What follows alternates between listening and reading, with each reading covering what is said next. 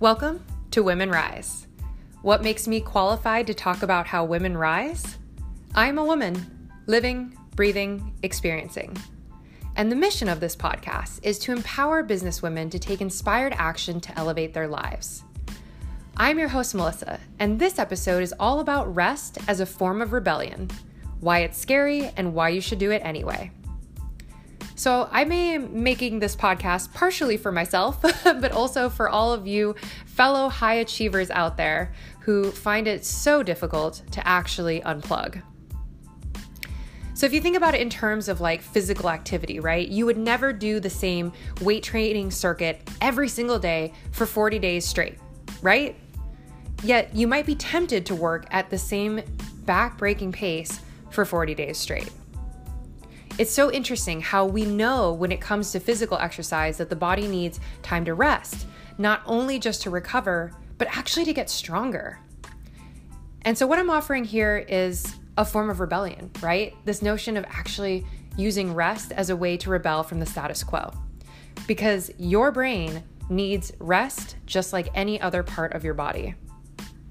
And if you're constantly working or surrounded by people, overcommitting to events, and you don't schedule yourself any time to rest or have that time to really process, center, and tune into your own needs, you're going to burn out. The rates of burnout in our society now are off the charts.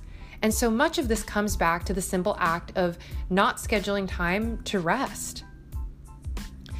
And I think the other reason that it can be really scary to actually prioritize that as one of your needs and something that has to be a component of every day or at least every week is because of our glorification of hustle culture. I think this is like the number one perpetrator to our culture right now and the problems that we have around taking care of ourselves. You know, this belief that the only way to be successful is to be on 24/7 and grinding is not only untrue, but extremely damaging. Right? Rest, contrary to popular belief, does not make you lazy. It is not a form of laziness. In fact, it is a critical component to success. And if you look at the routines of some of the most successful people in the world, you will see that they actually do prioritize rest. So one person that always comes to mind when I'm talking about this is Dave Asprey, who is the father of biohacking and a CEO of Bulletproof, along with multiple other companies. He's written many books on this, and he's actually interviewed a lot of what he calls the game changers, the people that are the most successful in the world and what are things that they do every day. And one of the things that was kind of yielded through his research is that all of them prioritize rest. Like true rest. And so this is why I'm offering this idea, right? That a way that you can rebel from the status quo, if you are a fellow rebel, raise your hand, is through taking time out to rest and not believing that the only way to be successful is to really take this incredible toll on not only your mental health, but your physical health.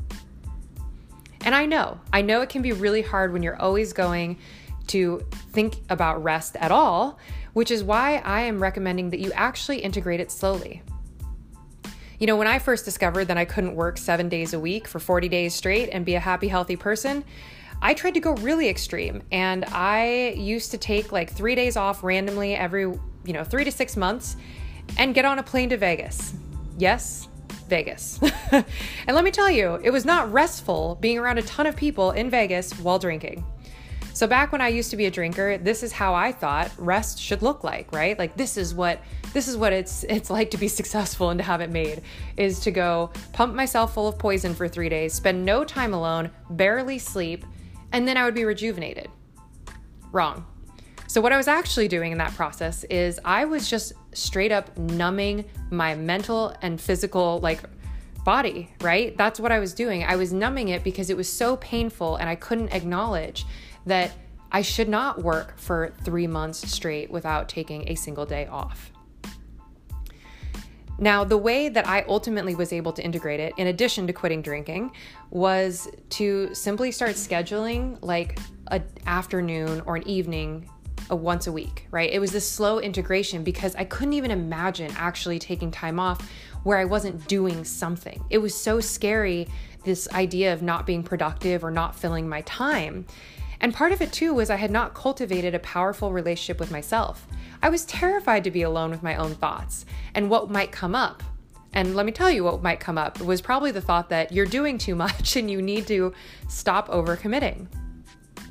And it's a process, right? It's not going to be perfect, this kind of unlearning of this hustle culture and really prioritizing your rest.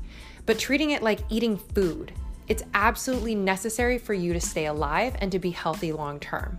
So finding ways to integrate it, even in small spurts, can be incredibly powerful. So when I say integrating rest also, I want to get clear on what that means. I mean true rest, right? So lay on the couch, watch some mindless television, read, meditate, sleep. Don't go to Vegas because it will definitely make the problem worse. And again, yeah, it can be jarring when you're first starting to try and do this because you're operating at such a high level, like slowing down can feel impossible. So find 30 minutes a day and put it on your calendar. Truly schedule that time for yourself to do nothing, to do exactly what you feel you need at that time, whether that is reading, taking a bath, or actually falling asleep. And when you schedule this time, make sure it's alone, right? Because only when you're alone do you have the potential to sleep should your body decide it's time. And just creating that space for yourself and making it a regular part of your schedule will make it much easier. And eventually you can build up to taking maybe a full day off, maybe a full few days off, right? And so it's about cultivating our own tolerance too, to that quiet time, to that time alone with ourselves. So taking regular time out is not only going to improve your cognitive function, but your physical health, your creativity, and your innovation, because your subconscious absolutely needs that time to process all the events of your day, all the things you're working on, all your interactions. This is a powerful time to build that relationship with yourself. Learning to be comfortable with resting and alone is not only going to help your long-term happiness, but it's going to help everything you do, right? Because honestly, you are stuck with yourself for the rest of your life. So learning to enjoy that time alone and to be quiet and really cherish being with your awesome self is so important. And I can say also, speaking as an empath, and another way to describe that is like a highly sensitive person.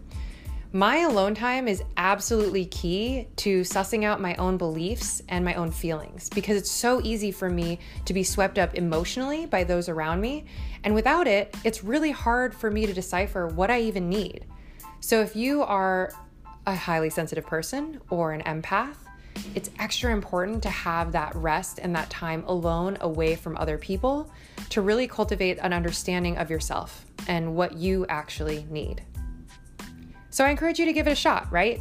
Maybe your action item after hearing this podcast is to schedule 30 minutes a day, or even just one evening where you block it off like you would any other event that you're attending, and stick to it, because a little bit at a time is how it's going to get easier, and you're going to become more comfortable and realize that your rest is not going to hurt your performance. It's not going to hurt your work. It's going to improve it. So until next week, you badass ladies, keep moving and shaking. Check back next Tuesday at 9 a.m. Tuesday morning for another episode of Women Rise.